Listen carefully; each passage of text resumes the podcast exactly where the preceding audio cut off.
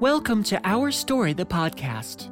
Every month, Pastor Mark from Harmony Toluca Lake sits down with a guest to discuss their journey of faith from an inclusive, affirming point of view. These personal stories are part of a colorful tapestry of individual life experiences that transcend the boundaries of church by connecting us all together collectively through faith, hope, and love. This is Our Story. Hey everyone, Pastor Mark here with the Affirming Faith community of Harmony Toluca Lake, which is the second campus of Hollywood United Methodist Church. And uh, you're going to have a blast today with an Our Story conversation because I have the great opportunity to be with none other than Julia Dennis, part of the Harmony Hello. Faith community. And so it's good to see you. Good to see you. Here we go. Here we go. Hold on to your belt buckle if you have one. So, you have a couple of dogs. Uh huh. Too many, Yeah, and so uh, what but are also their names? not enough.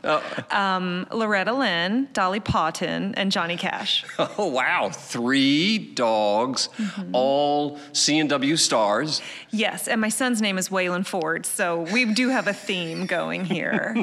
and they're all crazy. and they're all rescues. Yeah. Not the, not the child. He, he rescued me, I guess. Yeah. Right. Well, they all did, you know.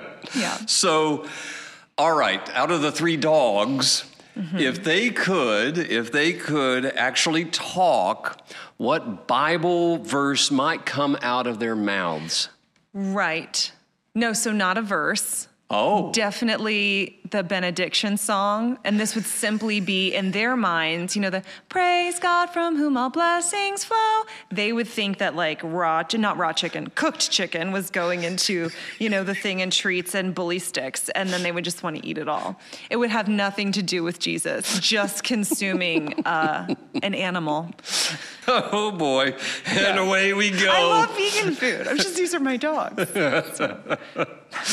So, all right. So, is the church? Let's go. Uh, let's just think church. Church for a second. Church. Would you say that church has had an influence on your life? And and it doesn't. I'm not talking Yeah. right right now. I'm talking going back to childhood. Yeah, yeah, forever, Uh-huh. forever. My dad was just like, I remember him to sort of be more of the leader of faith in my family for a while. And then my mom got her calling to be a minister, really because my dad, you know, was so like, I love being a Methodist. My mom was a Catholic, like a recovering Catholic. And um, my dad introduced her to the Methodist church, right? So we come along, we're going to church, we're going to Sunday school all that. My mom gets her calling, goes to seminary. My grandmother moves in with us to sort of help take care of my sister and I. And she was a Catholic, like hardcore Catholic. And so I would go to Mass with her and then Methodist church with my family, and they couldn't have been more different. Um, so I was always in a church. And then obviously, when my mom got ordained, we would be there for every single service. Um, I'd be helping out with the children and then hearing one service every week. But I was always in a church. And I didn't realize like the churches that I was raised in were always inclusive. And there were never really any issues with the people that wanted to walk through the doors, like all are welcome. And it wasn't until, you know, I went to college and I went to a Christian college and it was horrible. It was so blasphemous. It was so judgy. It was so violent. And I dropped out immediately, moved to New York City. And that was just weird. It was like a one year of a very weird religious experience. Moved to New York City, I get into theater, I'm in a conservatory, and then I start telling people, like, oh yeah, I'm a Christian. And the reaction was so startling. And I very quickly quieted myself and was hmm. like, this is so weird how, like, everybody is so standoffish now, or all of a sudden, like, it's us versus them, you know? And I didn't realize church hurt was real. I really didn't. I had such an amazing experience. And I also know from a point of privilege, I'm a straight white woman, so I would also be perceived differently too. But I didn't realize how much damage was being done in churches because I wasn't raised in one of those churches. Does that make sense? Yeah. Yeah, so I've always been active in churches. Well, I took a break in, in New York because I was like, wow, all of this is going on. You know, it was like a 10 years of education for me. Um, but then when my husband and I moved here, we did start going back to church. And I'm so glad we did because we found such a sanctuary here. uh, your mother w- uh, is an ordained minister. in- She's a deacon and she has her doctorate. So, yeah, she's a reverend deacon, doctor, grandma Mary. Yeah, she's got a lot of titles, guys. right. So, but now, how did that go over with uh, the entire family? That suddenly it's like Mary, who's a woman, Oh, yeah. becomes an ordained minister, and it's like, hmm, Yeah, my mom was like a little um I don't want to say apprehensive, but she wasn't quite sure how her father would take it because he at a time in his young life thought about becoming a priest and sort of switched to government as you do. And um, but when she did tell him, he was like super supportive, which was really rad. But my grandma didn't totally get it. Like I remember a conversation where she was like, "But women aren't even supposed to read the Bible." And my mom was like, "That's crazy. Sure we are. Like you can read. It's a book. It's a book of faith. You can read it." And so I remember like the Catholicism having a lot of like just kind of sort of question marks about it, but nobody really being like, "You can't do it," until she got like in her churches when certain male members would be like, "You can't do this." Um, but I certainly wasn't raised to think that. But some of the congregation was very cl- close minded, wrong theology, perhaps. Yeah, like she would preach. I remember she preached against um, entering Afghanistan and after 9 11. And people came to our home that night and slashed all the tires in our driveway. Like members of our church came vi- with a violent crime and damaged property to take my mom and my dad to work. And my grandma, my like 80 year old grandma's car, they were like, these tires gotta go because that's a woman and she's saying the wrong message of God. And I remember being like, this is crazy. At this point, I was like 14 and I was starting to have more opinions of like, my mom would teach us a certain way of how Jesus taught, right, in our home. And then I would see the reactions to how she would preach her congregation, and they weren't totally aligning. Um, and she would explain, like, yeah, you know, they're so they're so wrong, but the closer we are to these types of people, the more we can maybe shift their mindset and they can understand the ways of God, right? And that's just one example. Like, even she preached another sermon. A man dumped coffee all over her car. She preached a sermon. Someone wrote her a letter and said, "How- First of all, you're a woman. You shouldn't be behind a pulpit. Second of all, why are you wearing pants? How dare you? And she went to that member and was like, Hey, why don't we go out to lunch and let's talk about it? And then he was like, I don't want to date you. And she uh. was like, Wow, that's not what I was implying. So, you know, people are real kooky and real mean, but I wasn't taught that was the way of God. Mm-hmm. Yeah. Right. Well, and that's also being open to the word, being open minded, open hearted. But in many instances, wow, women in the pulpit, uh, even women reading scripture, women in leadership. We can't even do that anymore in some faiths. And it's 2023. Right. Yeah.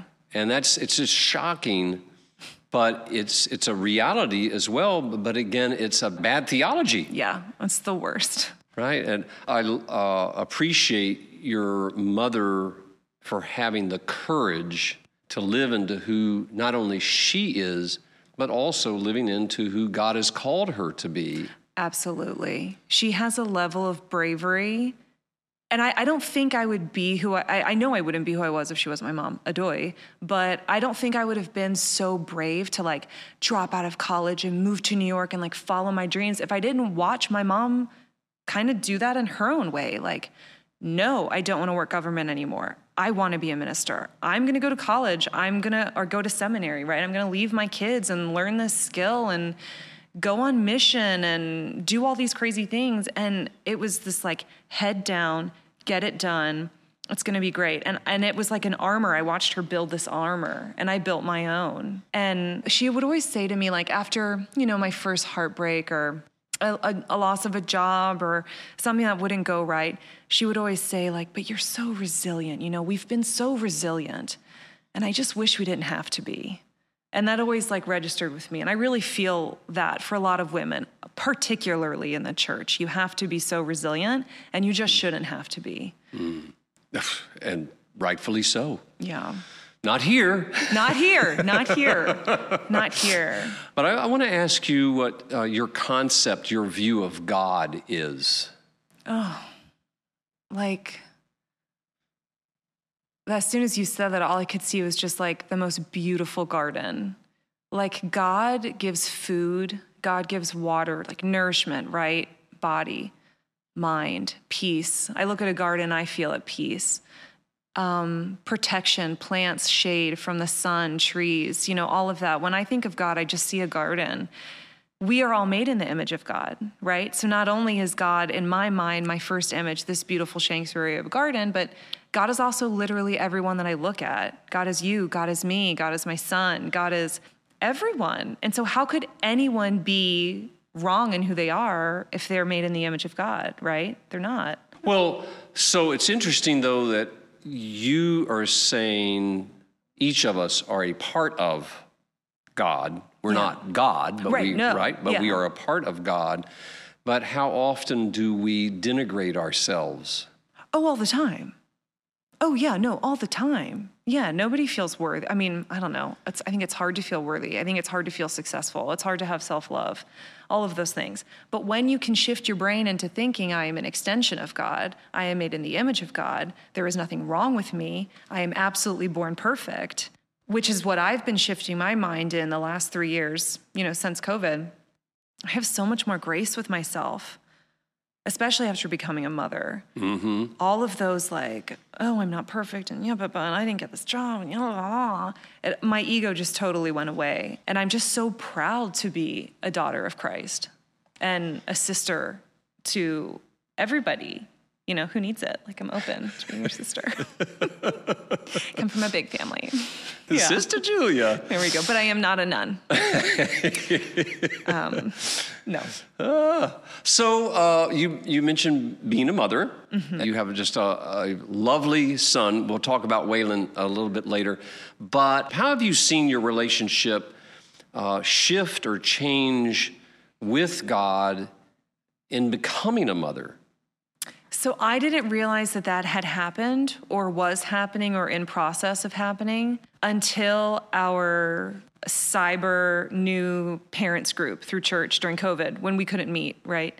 We were all in our little Zoom squares, and I had just nursed Waylon and put him down for a nap. And Beth Mueller had said, I want everyone to repeat after me God knows I'm a good parent. And I was like, what? Like, I had never actually thought that God knew I became a mom, which is really weird. It never registered to me that I was no longer just like this floating actress. Like, I became a mother and I was nailing it. And he knew I was nailing it, but I didn't know I was nailing it, you know? Because you're so unsure in those first few months and your hormones are all over the place. But after that, and I just like couldn't stop crying. It was so embarrassing. Like I muted myself because I was just like, oh, like, really loud. It's so much so that like some of the dads like got all like were like really looking into the the little square of me, and I was just bright red and just like blowing tissues like left and right. And Beth was like, Julia, are you okay? Like, do you need to take a break? And I was like, move along, move the conversation along. But I really didn't know until that moment. And now I think about it a lot and I have a I have a totally new responsibility in my life. It's not just like how am I going to walk through this world and leave it better than I found it, but it's how am I going to raise this child to be aware that people need help and you have gifts in which you can help them and you yourself have a responsibility to be a listening ear or a helping hand or prepare food for someone um, to nourish someone the same way that we're nourished by spirit. And so that's where everything kind of took like a left turn for me. It was like, okay, it's not just me anymore, it's this kid. yes. So raising this child uh, with Tommy, Mm-hmm. I love your style. Oh, good. Waylon just uh, cracks me up, and and uh, he's just such a joy. He is a bundle of joy. you really want him to be as free thinking as possible, right? Why have you chosen this? Well, I sort of just feel like whatever he wants to get into, whatever he wants to do or whatever he wants to play with, as long as he's like not in danger. So like, you know, I wouldn't let him play with nails or like razor blades. But if he wants to like run around with a vacuum or, you know, play with what whatever, I want him to do that. I want him to experience different textiles and colors and shapes and sounds and instruments and I want to read all the books to him. And I do, I read I read an insane amount of books to this kid, so much so that when he picks up a book, he's two years and 10 months. He has them memorized. And I, am convinced he's reading because he's brilliant. But my husband has a photographic memory, and he's like, no, he's just has memorized every page because he got it from me. And thank you, God, because that will take him a long way in his life. But, you know, I remember growing up, and I had um, one of my cousins living with me who was a little boy, and he wanted to like play with Barbie dolls. And that was sort of like a, moment. And I was like, it's so lame. Like, he's so little. Like, let him play with Barbie dolls. Barbie dolls are rad. Like, what's the problem here? And I remember that being a problem. What's toxic masculinity? Toxic masculinity, totally. Which is so sad because these kids are so young, they don't even know that the patriarchy exists. They don't. And so, why would we start at less than three saying, like, ah, ah, ah, you know, don't cry or whatever. It's like, oh my gosh, cry. I love when Waylon cries. He's so much better afterwards, getting all of those feelings and emotions. And it's such a release for him to cry. I cry with him, and it's good. And so, yeah, my son plays with Barbie dolls and mermaids, and, and he wears dresses. And, you know, I, I had sent you a picture of Waylon in his Sleeping Beauty dress because it is the most beautiful. And after that, I texted it to Waylon's little buddy's dad, and I was like, hey, Waylon got his first dress. He's so excited. And the response I got back was a picture of their son in a tutu. And he goes, Oh, this is Ben's tutu, and he wears this around. And I was like, This is so dope that these boys can just feel beautiful and great fabrics and just have no parental, like, which is what I saw as a kid. Mm-hmm, mm-hmm. You know, like we're coming, we're, com- we're getting there. Some parts of the country are getting there. My household is there. Well, it's it's also how we as a society expect certain things.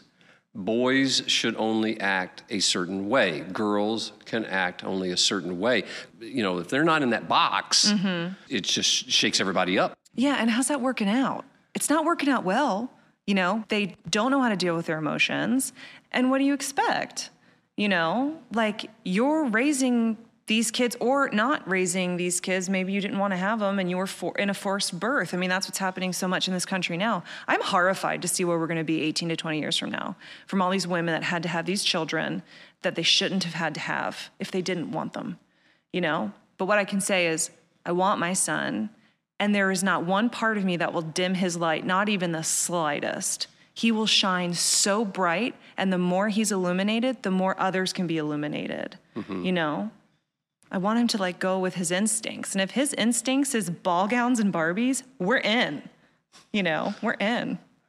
That's well, and that's, and that's what I love. Well, one of the aspects that I love about you and Tommy is is just uh, you're open to whatever it is on this child's path. Because mm-hmm. right now, it's a wide open path. Totally. And He's not even three. Right, exactly. Yeah. yeah. So who are we to be like, hey, walk a little bit over over here. Hey man, skip that one and walk over here. That'd be so silly. Mm-hmm. You know. And my husband, we were raised so differently. My husband comes from a family of um, uncles that were all in biker gangs and in and out of prison and didn't really go to church and you know, he left home young, similar to me, and went to New York and did theater just like I did. And, you know, all of our, I, I think we have more friends in the LGBTQIA community than than not. I always say like we're the anomaly, like the super white blonde family. Like our community or people we hang out with don't really look like us. And how rich our lives are because of that. And so it would never be a problem for us. It simply would never be he's never going to hear this type of doctrine that certain people are small or certain people are wrong or oh god forbid what do they call them abominations? Come on now. He's never going to hear that. Mm. and thank god for that. Well so i, I want to take a step back uh, talking about church going back to uh, college and then shifting to New York, right? Um, was that was that a point in your uh, in your life when church really wasn't important to you? Yeah, I definitely backed out for a smidge. And of course, anytime I'd go back to Maryland for, you know, Christmas or whatever, we'd go to church and my pastor would always be like, Oh, have you found a church in New York? And I'm like, No, I haven't. And it wasn't something that was pulling me, I think, because I've just felt so like abandoned by college and the chaplain there who thought it was totally fine to have this big talk about what's consent and what's not, and then send these girls out whose lives are forever changed and not care about them. So I don't know. We took a weird turn here, but No, But- no. But that's that's the turn I, I I wanted us to talk about because if you don't Yeah. talk about it, right. right? It's like why are we hiding this? Oh, yeah. You got to act right. You can't make these allowances and call yourself a Christian and then, you know, want migrants to drown in a river and want gay people to just go away so you don't have to see them anymore because they're not the version of God you think, you know? But God's not even white. So, or like Jesus wasn't even white. You know what I mean? So, like, there's just so much work that has to happen. And I just don't think that parts of this country want to do it or care to do it and that's really scary to me. And that's why we have i'm like the only person my age that goes to church by the way. I have no friends who are interested whatsoever. None.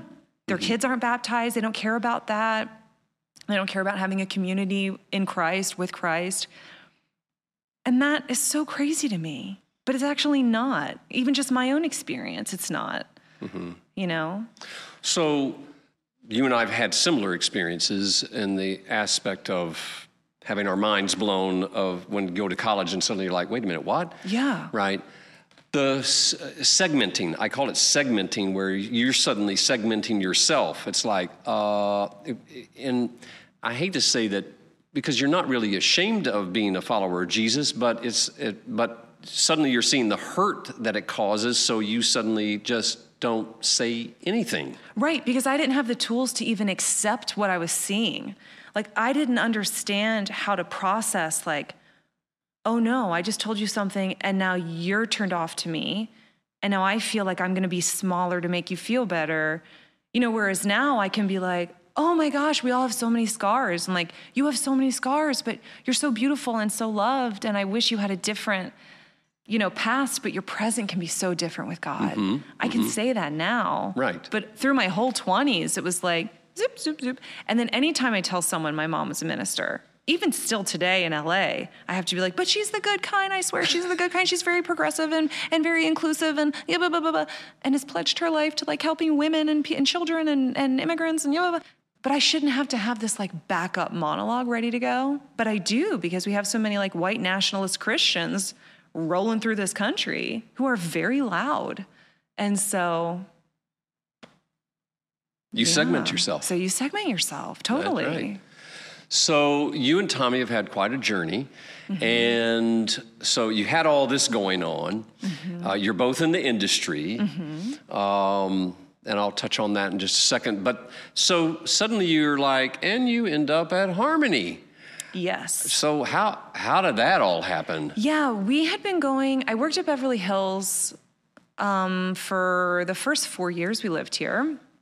And we were going to an Episcopal church, All Saints, which I loved. It was so great. And it worked out with my work schedule that we could go and then I could, you know, do my brunch shift at the restaurant. And then we bought our house up here in the valley, and it was like I couldn't get there in time and whatever, whatever. And so I just started, I was like, I got to find a church in the valley. And I just start looking like churches near me and clicking on reviews. Oh, this is good. Oh, it's a lot of young people. Wow, it's a lot of young people. And then my mom was like, screw it, read the bylaws. And I was like, oh, okay. And she was like, read the bylaws. And usually guys scroll all the way down and you might see some funky stuff. And if you don't, then you could probably go. And so I see this one church and it had, whoa, what a website. And like looked like they did so much service. And I was like, yeah, this could be us. So many young people. They have a nursery. Let's go here.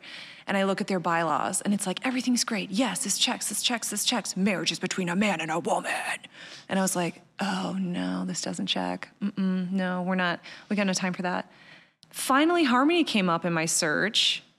And it was rad. Like everything that was on the website, I was like, oh yeah, we came on Easter and we never left. I mean, COVID, we went online, but right. yeah, it was like, okay, we're in. And really because of you, because my husband, like I said, was never raised in a church. And he too had the like, oh, your mom's a minister? Like, huh, you know? Um, and then he met her and he was like, huh. Uh, but they love each other now. she lives with us um, in our guest house. She does live with us. Um, but you came out that Easter Sunday and you said, you like took this big breath and you were like, Thank you so much for everyone who walked through the doors. We're covered in scars from the church. And you're so brave to come in here. And God loves you just as you are and wants to take your pain away. And let's all worship the coming of Christ. And we were like, Yeah, okay. And Tommy looked at me and he was like, I'm in. Okay, okay. and yeah, man, we're never leaving. You're kind of stuck with us. well, praise God. Yeah, I was talking to another member um, recently, and she was saying, you know, this is such an anomaly, this church. And she was like, selfishly, I don't want it to grow so much because it's so perfect and we have like great access to Pastor Mark. But like, we also do really want it to grow because we want everyone to have this amazing experience that mm. we're having. And I was like, yeah, I totally feel that. Yeah, yeah it's, uh, well, and as you can tell, we're gaining momentum, which is mm-hmm. great. Um, so with you and Tommy, and I've seen such growth in Tommy as well, and, and what a huge step. I mean, Tommy saying that he wanted to become a member yeah. here, right? Yeah. I mean, that's like it's huge. Yeah, that was huge. Uh, and I and it's been just a, an honor to be able to walk with you and Tommy uh, in your life journey as well as your faith journey because mm. I mean there's been some ups and downs, mm-hmm. right? Mm-hmm. Um, but when you're both in the industry and the industry is not necessarily like, "Hey, you're a Christian, woohoo! That's an awesome thing, right?" right, right. Uh, how how are you able to engage in a conversation with someone about your faith? Well, from my experience, when I was in New York, I had an agent who was like, you know, more of a theatrical agent. And, and here that means TV, but in New York that actually meant theater because I started in musical theater. But they did have relationships with certain casting offices. So you could get an audition for a co star or like maybe a guest star, but it was few and far between. And ev- but I kept telling them like I want to do TV and film. I want to do TV and film. I had I was doing the producers and I injured my knee, so I knew that um, I couldn't continue doing musical theater so much just from all the the pain I was in. So I really wanted to do TV and film. But every single audition I got was some smutty sex scene, which was so gratuitous. And I would look at it and I would be like, do, do, do, do, do. Hi, no. And they'd be like, but don't you want, you know, this casting director to know who you are? And like, don't you want to work? And don't you want to do a scene opposite bobbity bloobity blah? And I'd be like, Right, but that's not acting. This is softcore porn. This is against my morals. This doesn't propel a story whatsoever, and I won't do it. And it was always this like judgment that I would get on the other side of that. And I sometimes would throw in, like, you know, my mom's a minister. I'm not doing this. And all of the male agents I worked with were so like combative about that and how I'm stifling my own career. And I was like, if my career is going to be gratuitous sex scenes, and that's not much of a career. And that changed when I moved here and I found my manager that I have now. And she was like, okay, great. Because there's so much more work in California than there was in New York at the time when I lived there. And my manager knows my mom has been to my home, knows that we're a Christian family. Um, in fact, anytime she had set up a meeting with me when I first moved here to get an agent, I would say, like, you know, I've really prayed on it and I feel like this is the right person. And it was always received so beautifully. And anytime I've turned down a role and I'd be like, oh, did you see that this had this in it? The, her response would always be like, oh, no, that was not in the breakdown. I'm so sorry. We're skipping this one. You know, so the support is there now, but it used to not be simply because of money, because they want their 10 you know, mm-hmm, mm-hmm. on something that would make me feel dead inside that I would never do. So, like, we have Harmony Kids mm-hmm. here, which is awesome. Praise God, so yeah. good. Um, how how could you potentially talk with other parents? Because you had mentioned earlier in this conversation that in uh, basically your circles, they're like uh, church, Oh yeah. being a Christian. What's that? Yeah. Right. How how is it that you can could engage with these other individuals about this affirming faith community? Is there a way of doing that? We do have our little, similarly when I tell someone my mom's a minister and we're like, but she's a good kind. And we say, oh yeah, you know, our church, oh, but it's all inclusive and it's diverse and yeah, blah, blah, and it's so great. We do have our little spiel, which I always have to say because otherwise people are like, because they think we're going to like indoctrinate their kid and like, hmm. Loving the Lord is painful and you will sacrifice everything. You know, like, no, it's not what's happening here. It's an abundance. It's wonderful to be in love Nothing with God. like saying, "Hey, following the Lord's going to be painful." Right, right, Have a banner right. out front. Yeah, yeah. Like suffer, people, suffer. Yeah, like you know the they used to flog themselves. That's a real thing, right? Like people used to do. And that's not happening here. Okay, but I still get that look in people's eyes when I tell them, like, "Oh yeah, we're a member of our church," or like, you know. But I have my little monologue, and it just still feels, even though I've known these people for years. You know, a lot are uh, of other faiths, mm-hmm, mm-hmm. okay? But the ones who are of no faith or have been burned so bad and are just covered in scar tissue, I don't feel that it's right to put any kind of like pressure, mm-hmm. you know, to make them want to walk through something that they're not ready to experience. So I just try to show like what I get from it. And I definitely talk, I'm always like after a great sermon, I'm like, oh my God, let me tell you about this sermon real quick. Or like, let me tell you about Meditation Sunday and how healing that was. They're so healing. Oh my goodness, to be healed once a month by this congregation. Wow. Wow, what that does for my life. And so I do speak on those things. And yeah, I mean, I, I, I want them to come in here, but I also don't want to like add to the recoil of mm-hmm. church memory and church pain. Well, it's the It's difference dance. between an invite Yeah, versus forcing someone, right. right? Because you're going to have a different reaction. Yeah, The invite is always an open invitation.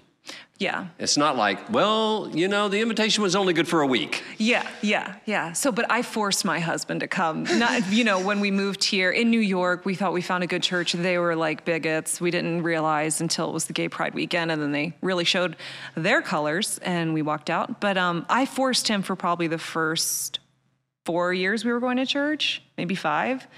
And then within the last, I think when you did grief counseling with him after his parents died, I think that's when he sort of let his walls down and was like, I need the tools that I'm being offered here to help me walk through this world now that I feel like an orphan. Mm-hmm. You know, and that was so transformative. So he comes for him now, but I know I was a forcer. It was bad. It's like we're going to church, you know. So I can come on a little strong. Right. Well, he was being supportive. He was. He would say, "I do it for you." Right. But in that, it's an interesting shift. I'm doing it for you versus now it's, no, actually, now I'm doing it for me and for us. and for our son. Right. Because the us includes your son, Yeah. which is important. Yeah. I mean, there is also like, in terms of being married, we did so much premarital counseling. We really ironed out so much because I only intend to do this one time, and so did he. And we've been together now over 15 years, and I've seen marriages come and go in that time with our friends. And I think out of even my family members and, and our friends who have all been married, I want to say less than 20% do premarital counseling. And that really is so odd to me because my marriage is stronger with God in my marriage and blessing my marriage and watching over my marriage. You know, if we had a problem, I know that we could come and sit with you and there's no judgment. And I just feel like there are so many things that are here for people to help them in their life. And, and yes, God, but also your pastor and your church community, you know? Well, that's a key element right there. Is I I see, and I think you see this as well, because we've talked about it before about the need for community. Yeah.